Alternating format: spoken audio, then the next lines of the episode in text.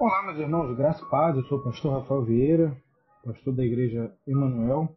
E dentro dessa reflexão de hoje, eu queria refletir com você de um texto de Lucas 10, do versículo 38 ao 42, que eu acho e eu acredito que se, se parece muito com o nosso dia a dia, né?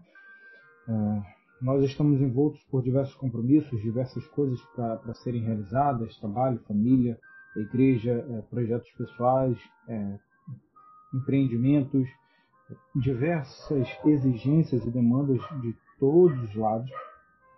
E o quanto é importante a gente ter como prioridade ter contato com Cristo. Se formos olhar por questões de tempo, nós nunca teremos tempo para isso. Por isso que é necessário a gente ter um comportamento semelhante como a gente vê nesse texto de Lucas 10, que aos pés de Cristo finda-se toda rejeição, finda-se todos os nossos problemas e ali nós temos toda, toda a instrução para a gente poder ser, ser transformado mudar o, o nosso ambiente. É, ao estar aos pés de Cristo, Maria faz o que todo discípulo fazia, mas os mestres da lei não aceitavam mulheres como discípulos. Essa mulher ela tem uma oportunidade ali é, rara de poder se assentar aos pés de Jesus, porque na época não era permitido. E isso nós encontramos quando nós estamos aos pés de Cristo.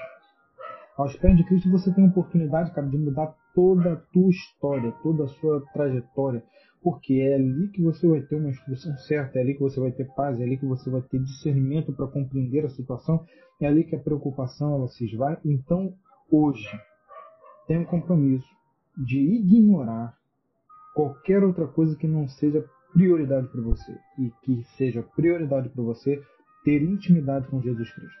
Determine um tempo para você orar e não quebre esse tempo de oração. Determine uma hora para você poder orar e ler a palavra do Senhor. Tá? Que Deus ele te abençoe hoje e sempre. Viva em santidade e seja uma carta viva do Senhor.